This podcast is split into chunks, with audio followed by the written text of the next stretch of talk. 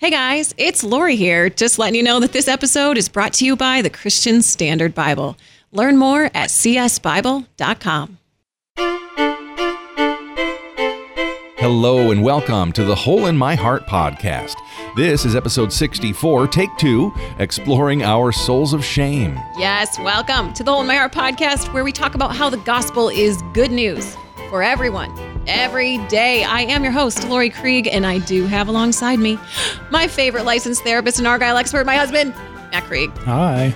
I tried to just like do that in one breath. Did you? Is anybody impressed? No? Okay. Uh, we do have with us the ever faithful and most professional radio voice among us, producer Steve. Hi, guys.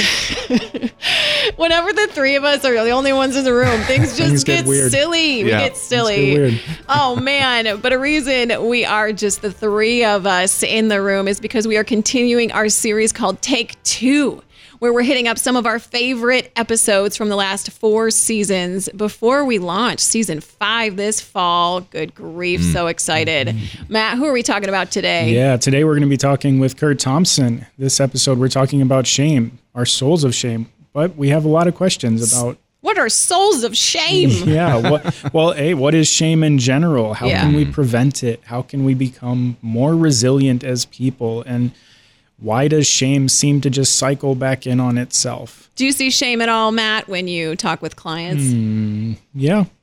Is it everyone? Do you Oh, feel like that's an goodness. issue with every single I- person?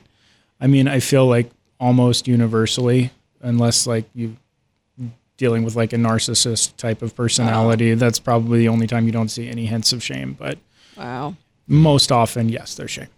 Well, we chose the episode because kind of what Matt said. We all have to deal with uh, the shame piece of our lives. And Curt is just the best. we love him so much. And I hope after listening to this episode, maybe grabbing his book, you will um, you'll feel the same way. Yeah, if you are not familiar, Curt Thompson uh, is an MD, uh, Wright State University. He's board certified psychiatrist. He's the founder of the Center for Being Known, a nonprofit organization.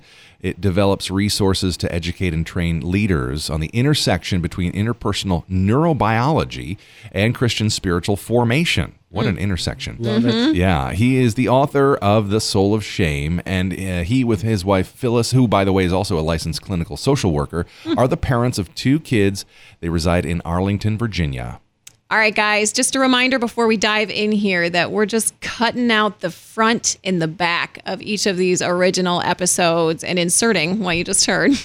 And we'll circle back at the end with some more next steps and, and launch you into next week. But here we go. Here's episode 64, take two Exploring Our Souls of Shame.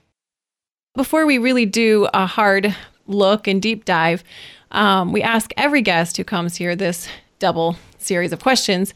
But when was the gospel first good news? If the gospel is I'm more sinful than I believe and more loved than I can imagine, to paraphrase Tim Keller's definition, um, when was that gospel first good news for you? I know you alluded to age 13, but then, two, because we don't all have just a past tense testimony, we still need that gospel daily. How is it still good news for you? Well, you know, it's it's um, it's it's really um, it's interesting. You know, I'm I'm familiar with with Tim with Tim's uh, quote, and I remember the first time I heard that, and um, and I I. I I respect Tim Keller uh, as much as I respect anybody on the planet, Yeah. and um, uh, uh, had the occasion one one time to share the stage with him, and um, but it's it, it's striking to me that we even think in terms of the gospel uh, and order our language in the way that we do, where we start by saying, "I'm more sinful than I believe and more loved than I can imagine," and um, I haven't had a chance to talk with Tim about this, but I would say that. Uh, even that phrase is one that I would invite us to turn around. Hmm. Um, that the gospel, if it is good news, does not begin with "I'm more sinful than I believe." Yep. It begins with, in fact, we are more loved than we can imagine, hmm. and it is in that space of being loved incessantly, relentlessly, that we become aware of just how sinful we are. I actually don't need God to tell me that I'm sinful. Like, I get it. Hmm. shame would like me to pay a lot of attention to that. Yeah. Mm-hmm.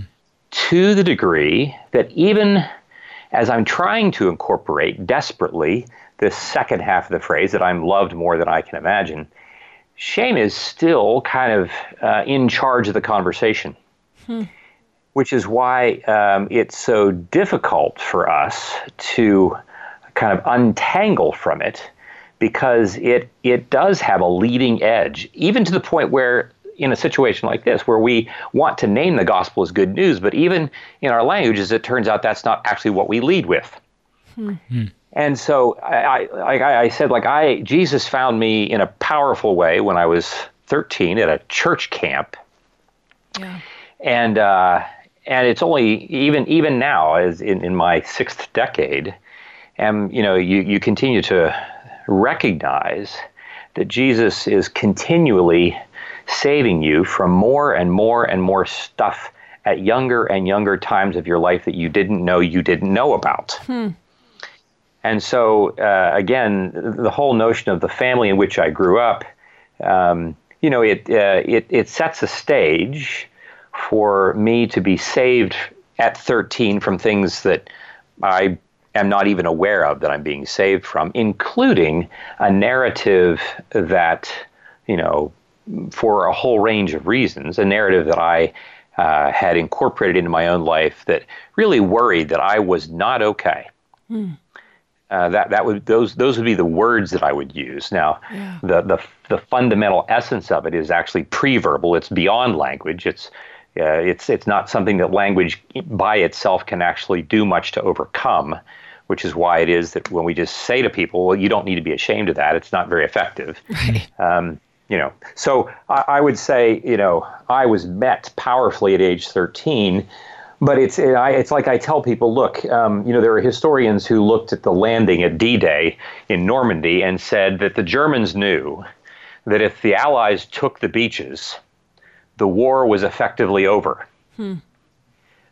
But the problem is, is that functionally it wasn't. Right.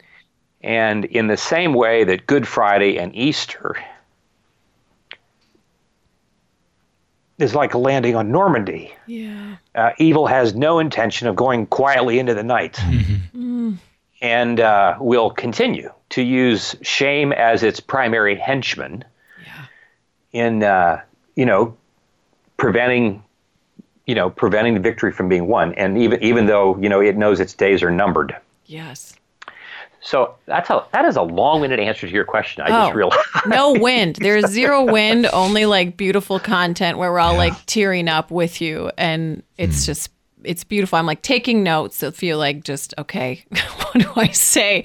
How could I like just articulate this again in such a beautiful way? And I'm just to have to quote you.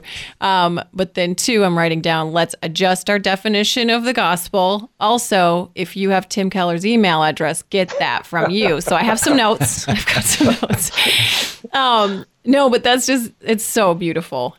Well, it's it's uh, it's it's beautiful. It's humbling. It's terrifying, right? Because we're invited then to live into this life and and leave shame behind, and it's really hard to do. Yeah. Yeah. Yeah. So let's dive into shame by just asking what is and you say in your book there's a working definition of shame. So where are you at in said working definition of shame? What is one? Yeah, I, I think um, you know.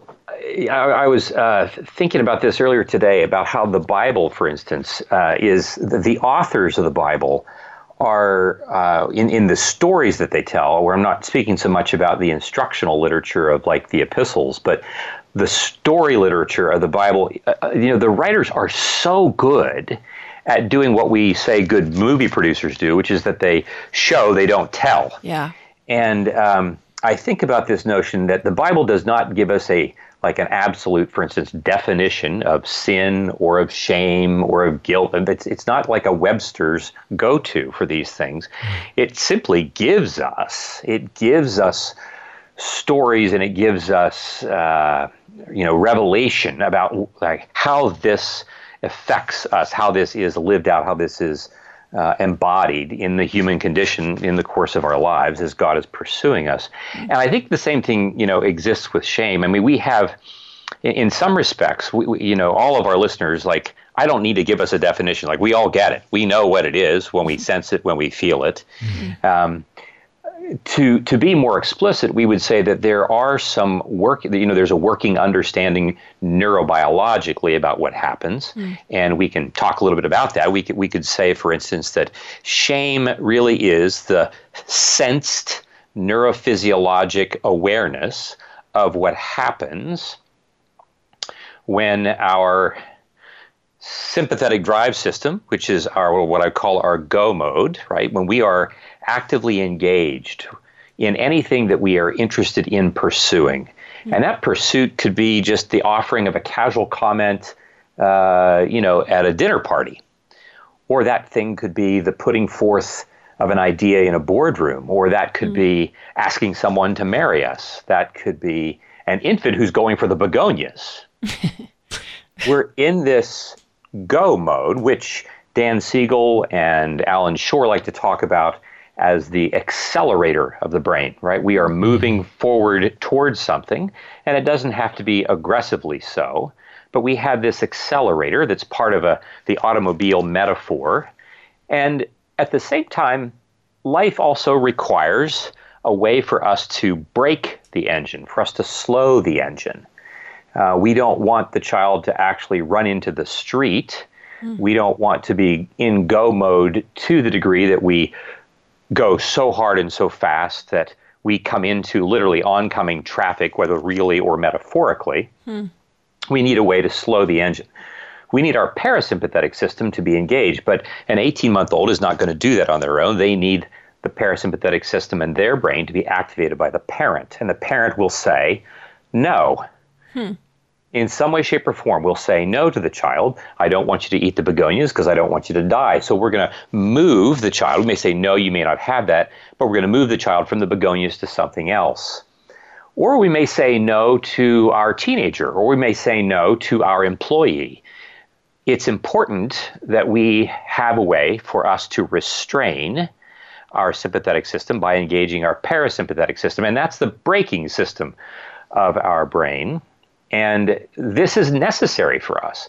We like to say, look, no is as an important element of God's love for us as is his yes. Hmm.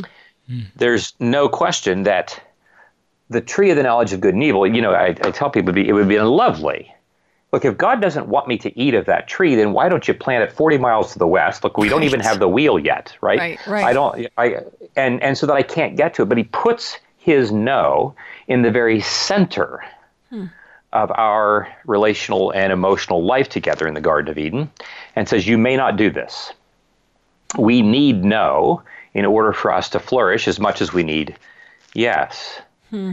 But in order for that to be done effectively, in order for no to be activated effectively, this braking system, we also need, in the metaphor of a standard transmission automobile, we need a clutch we need something that can help the engine adjust from the accelerator mode to the braking mode.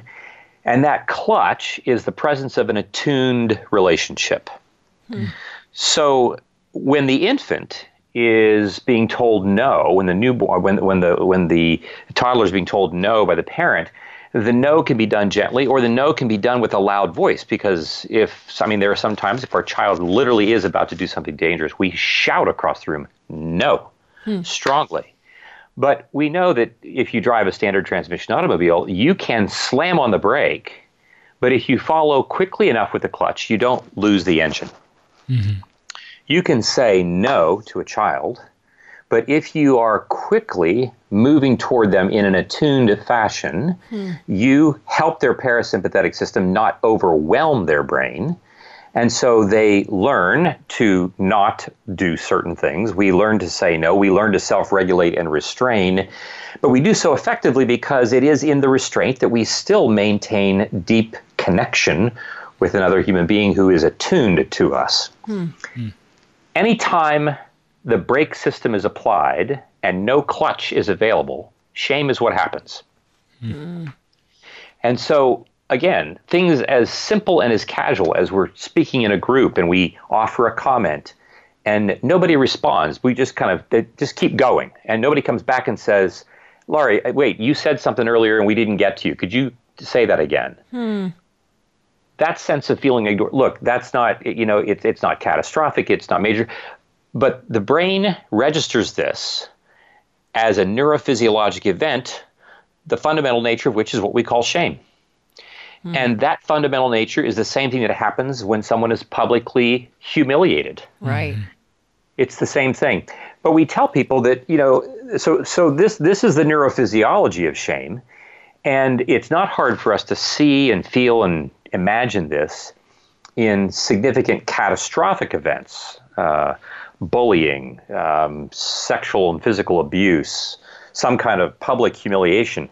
The thing is, is that as far as our life is concerned, the vast majority of how these events actually occur uh, is in the privacy of our own minds, dozens of times every day when we say to ourselves, I should have done this, I should have done that, I'm not good enough at this, I'm not good enough at that. And I mean, we all get it. We all have our, as I write about in the book, we all have our private shame attendants whose job it is to walk around and point out to us the myriad small details of life in which you just haven't done something well enough. Mm. And it's like these little micro moments of that, that turn into a death of a thousand cuts. Yes. Mm-hmm. Wow. I'm so, learned already so many things. Yeah. Okay, so, so like, I mean, I really like the, the car analogy that you use, um, you know, be, because it's, it's very like tangible, very like kind of straightforward. Mm-hmm. And I know shame is a lot more convoluted than that. Um, you know, but just this idea that if we, I mean, no matter what our intent is when we're applying the brake, you know, and I'm thinking as a parent to to a child, you know, given that I have a, a four and a two year old, it's it's something I have to say no at mm-hmm, certain mm-hmm. points throughout the day. You know, don't lick your sister's face, whatever. and the floor. or the floor, or, you know, whatever. Sorry, that's really funny. well, there, there are certain sentences that I'm just like, I never expected to have to say this. Don't but, pick up the poop. Yeah. But there it is. You know, but but having that that ability to to then move into the relationship, into the the continuance of the relationship where mm-hmm. where this no is not all of a sudden shutting their engine down and and I think that you beautifully described that in your book when you talked about you know the whole uh, story of what happened in Eden when after the fruit was eaten and and God's mm-hmm. response to to Adam and Eve wasn't oh what'd you do mm-hmm. like it, it, it, was it was a hey where are you like a, a mm-hmm. pursuit of a moving into the relationship when Adam and Eve all they wanted to do was move away from it all they wanted to do was was retreat. And, right. Yeah. So. Yeah. Yeah. Yeah. Indeed. And I think that um, part of our part of our difficulty is uh, we now live in a culture also where um, the notion of restraint, the notion of being said no, just being told no, is difficult for us to hear because our imaginations have been uh, we only have experiences of being or, or we have limited experiences such that our no is really confined to ones in which relationship is not connected to it. And mm-hmm. so uh, we find, you know, if, if someone tells us no, it, it's a it's a it's a far more painful thing than it needs to be, and we have a hard time recognizing no uh, being as important to our mm-hmm. growth as the word yes. Yeah. Are you talking about because we're so disconnected because we're more online in and so when we say these sorts of no's it's it, it's abrupt whether or not it means to be abrupt? Well, I think uh, at least my, my, my sense of things. Um, uh, I forget the author's name. The, the the woman who wrote the book, "The Blessing of a Skinned Knee." Mm. This this notion that when we have some kind, I mean, it, it, when when we when children um, first hear us say no, um, it's important to know that even in our um, being relationally connected to them. If I say, no, you may not have the begonias, uh, they don't, just because I'm mm-hmm. connected doesn't suddenly mean like, oh my gosh, dad, thank you so much for taking me away from those beautiful flowers. I'm sure you have a much better idea for me. I'm so grateful. Like, no, that's not what, there is a certain distress mm-hmm. that comes when we put the brake on the system. Mm. This is not something that we enjoy. I don't really like this. I mean, she looked at the fruit of the tree and she saw that it was good for things, right? When we look at this thing at which I'm tempted, it's not like I'm tempted to things that I don't like. Hmm. we have to say no to things that we really enjoy. And so there is a certain sh- there there is a certain distress that emerges mm-hmm. when no is applied. But it is the relationship that mitigates that. It is the relationship that enables us to learn how to cope with the distress of no. And in so doing, we actually build resilience. We learn how to tolerate distress. Mm. But we don't learn it just because I can white knuckle it and I can learn how to take distress. I learn to re- I, I learn to respond to distress through the context of co-regulation with a relationship that is with me in that process. So to your point, Laurie, that in our disconnection, and you know, um, social media, not the least, is going to be a way in which we are becoming neurobiologically more and more disconnected from each other. Um, there's no question about that. Uh, in that state of disconnection, it becomes more difficult for us to tolerate no because I don't have the relational co regulator available to me to help me know how to handle that. Yep. And so it gives shame. It gives shame a much greater, um, a, a much wider pathway to enter into and between relationships, and literally to do its work even kind of neurobiologically within us. Which makes sense why all of us feel so much often more terrible after getting online than like, oh, but I got all these likes, but you think of all the likes you did not get, or like it wasn't enough comments. It's never enough to satiate. But on what on your point, even just as you were starting to land the plane there with talking about social media, when you were just saying about how having these emotional regulators because of relationship, it empowers us to say no. And I'm like, that makes so much sense whenever I share my story, or Matt, I think of yours, or Steve, your story. Uh, we are empowered to say no to the things we desire most because of relationship both with God primarily uh-huh. but then those who model him so well so that's it's just fleshing out even my own story more as you're mm. speaking mm-hmm. hey Matt Steve Uh huh. Yes. you want to hear something cool Sure. What is it? so we were in our real life small group the other week and Matt volunteered to read something from the Bible Okay. Yeah, I read it, and do you know what happened? What? I got asked the question, "What translation is that?" Our friends loved it. Which one was it, Matt? The CSB, the Christian Standard Bible. No kidding. The one that's been sponsoring the podcast. So you guys actually read it in real life. Yeah, we really like how it reads. We're so familiar with things like the NIV and the ESV and NLT, which we love, but the Bible can sadly become kind of like white noise to us. Yeah, I've really appreciated how the CSB is both familiar but also fresh and new. Yeah. That is really cool, guys. It is. So, if you guys listening want to shake up your usual reading routine with a high scholarship translation that is familiar yet new, hit up csbible.com to see all of what the Christian Standard Bible has to offer. Can you talk a little bit about the loop, as you called it in your book? Just what is the loop and, and why is that important to this whole shame conversation? Well, one of the things that we know that uh, the the neurophysiology of shame tends to do is it, it tends to be self reinforcing.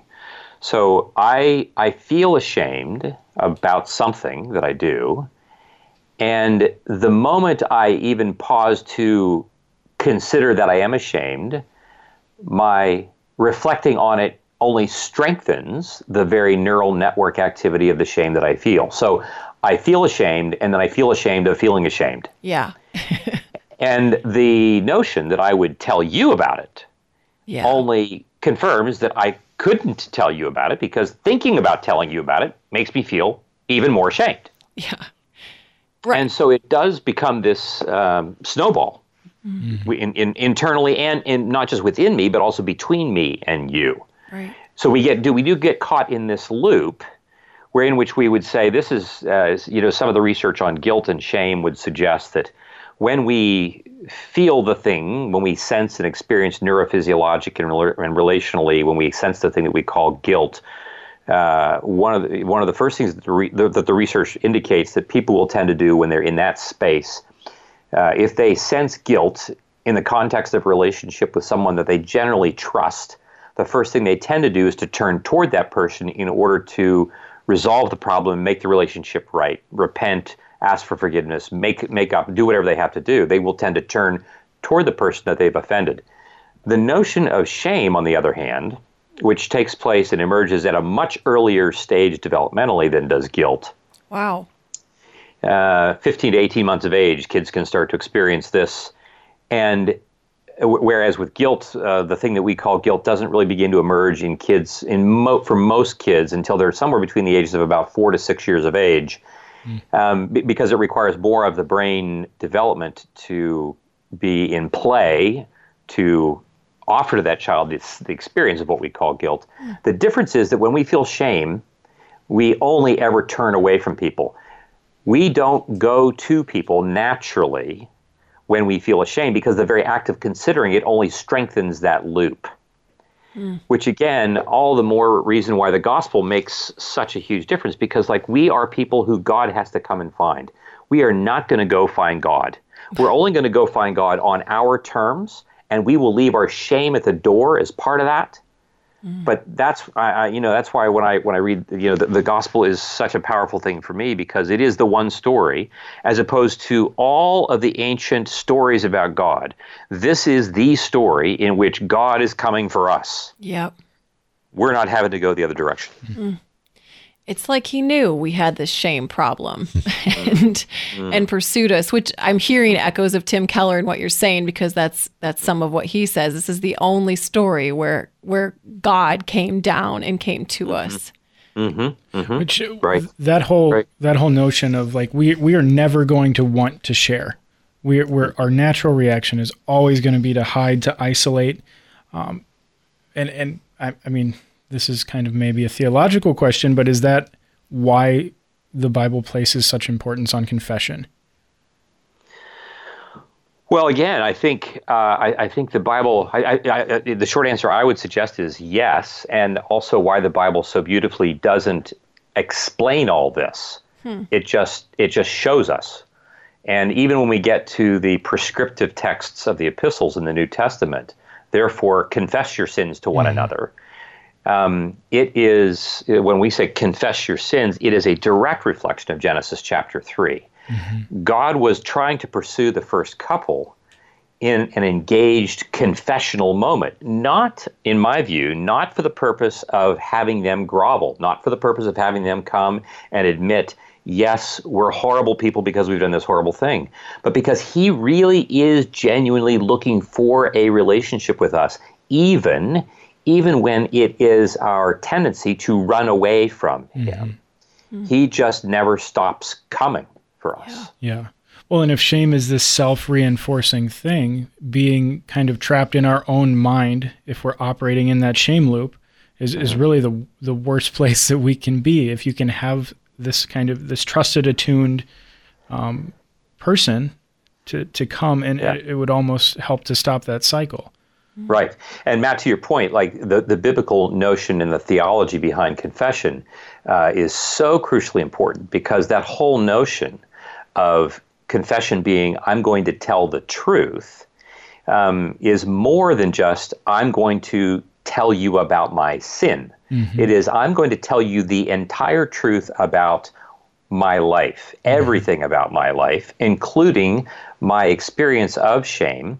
And again, we we folks who live, you know, at the tail end of modernity, uh, we talk about you know confession is this thing that we do like we're we're using words to give people information about facts about our sinful broken selves. Yeah.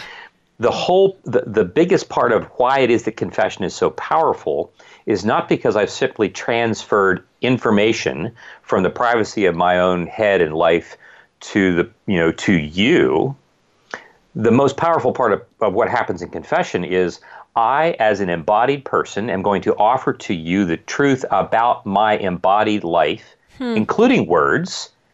And as I do so, I am literally going to see what your response is. Long before you tell me and remind me that my sins are forgiven, mm-hmm. which is why, you know, why the priesthood of all believers is such a big deal. Like we need priests. Mm-hmm to remind us, not because we need priests to be a go between theologically, but because we need embodied persons who can, in our, you know, in right hemisphere to right hemisphere, nonverbal cue to nonverbal cue, say, Curt, even in all this that you've done, I just can't tell you how glad I am that you're in the room.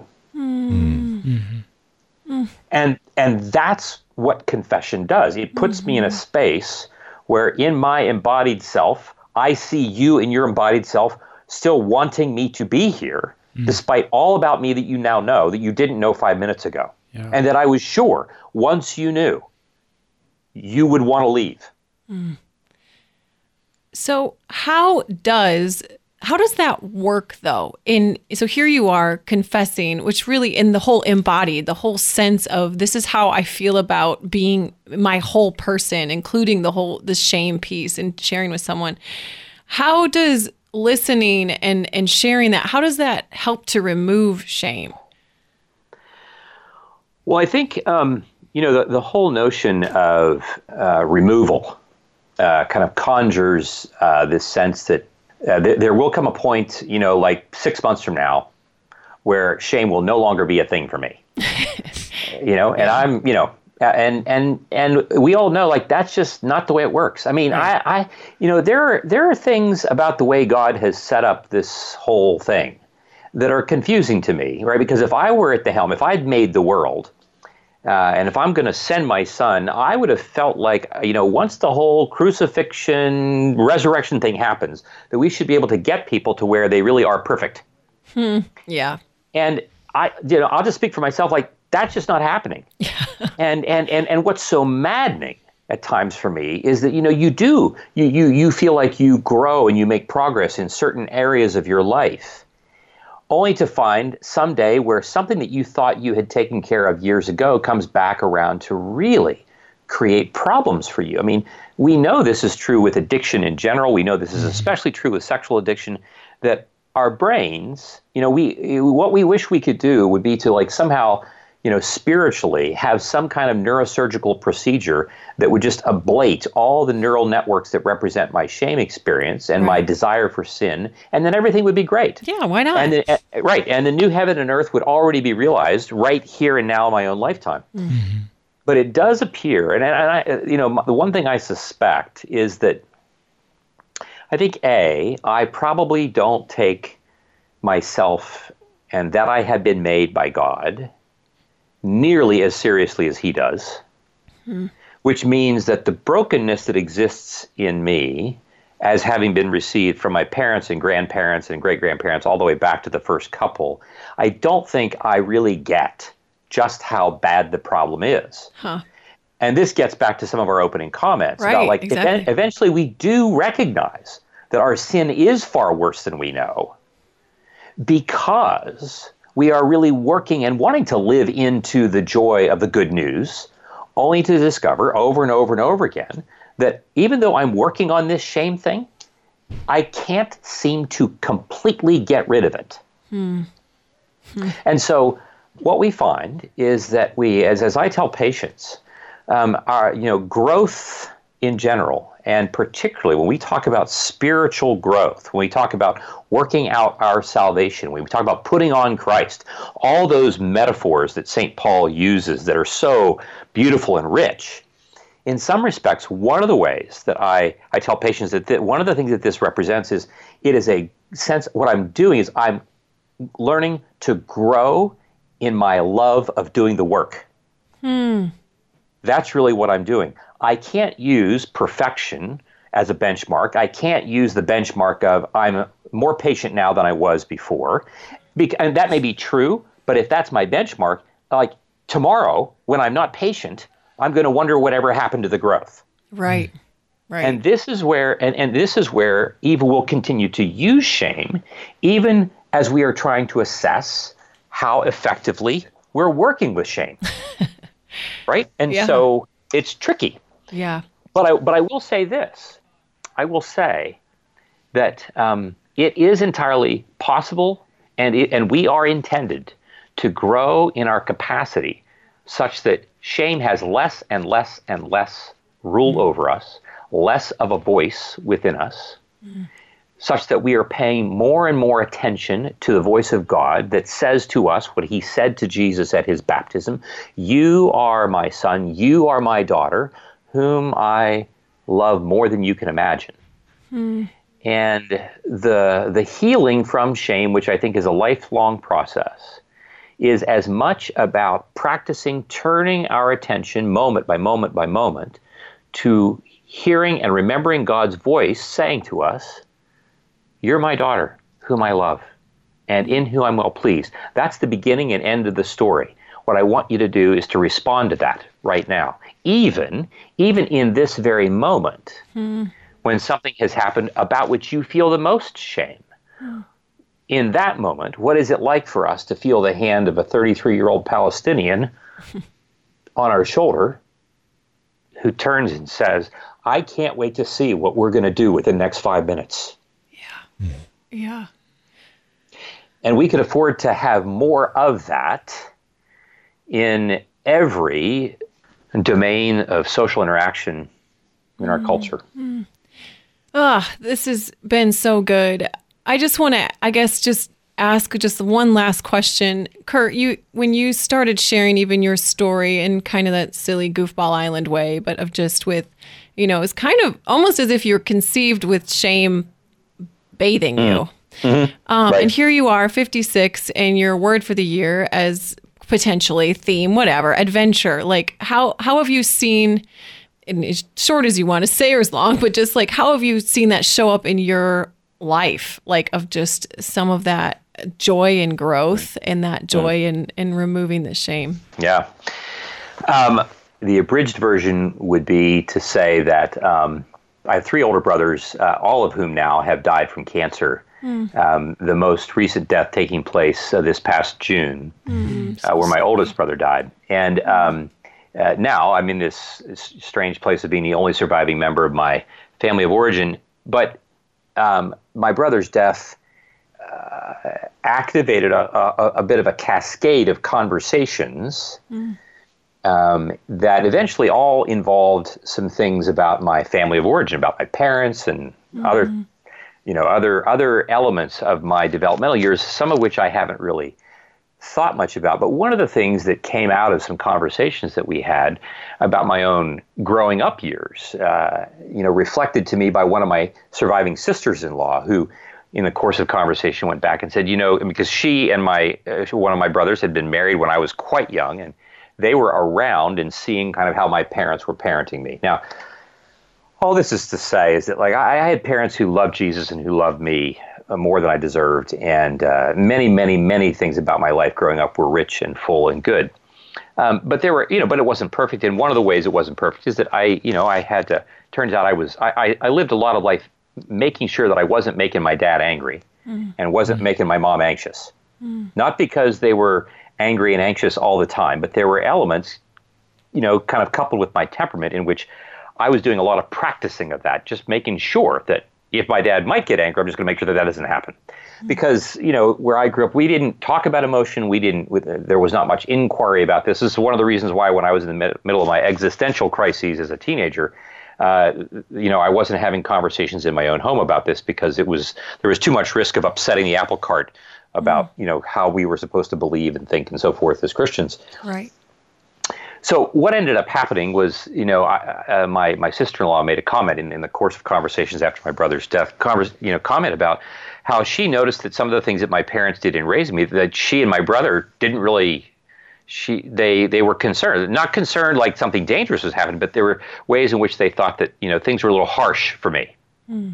Which was really interesting and because what i ended up you know in the course of this you learned oh my goodness i've spent a lot of years managing other people's anger and anxiety as a way to manage my own stuff because at the end of the day you know shame is waiting for me like there's something yeah. you know something's going to be wrong with you mm. if you aren't managing this and then you know i've been married for 32 years and then as i turn it like it, it's it, no there's no other place where it's more evident than in my marriage where for 32 years it turns out I've been working really hard to manage my wife's anger and anxiety. And by that, I don't mean that she, I mean, she's not angry or right. anxious in ways, but like this is the narrative that I'm spinning, right. and right. I have been spinning since I was, you know, be, since before I was six. Yeah.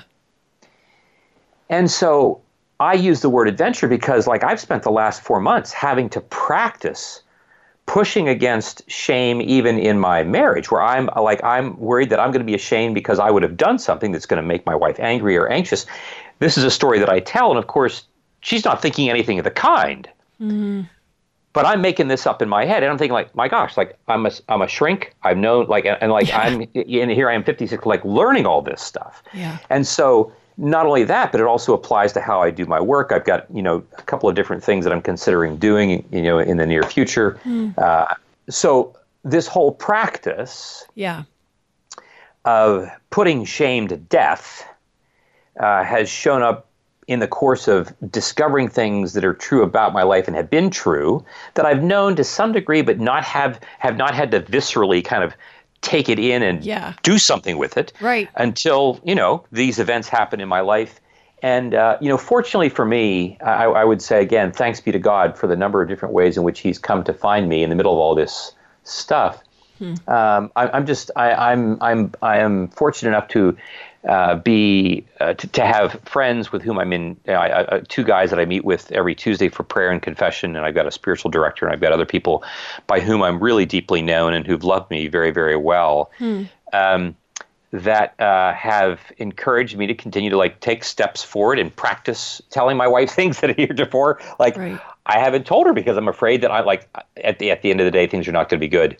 Hmm. And um, so I'm I'll, I'll I'll stop with that. But that all that about adventure. I mean, coming into the new year, um, it, it's a, a, great deal of adventure as I'm thinking about this new work I'm having I'm I'm doing around this topic so encouraging mm. and it, it just felt like the question needed to be asked because we kind of opened up some pages of your story and then you just beautifully taught and really pastored us i feel like as well as you know we talk from the neurobiological standpoint as well but just really pastored us so well. And then i just wanted to, to bring it back down to just hear okay so where's that at? And again, just because the, the, the dream for this podcast is to open up real stories and real lives with the right now gospel. Just thanks for for modeling that mm. so beautifully. Mm.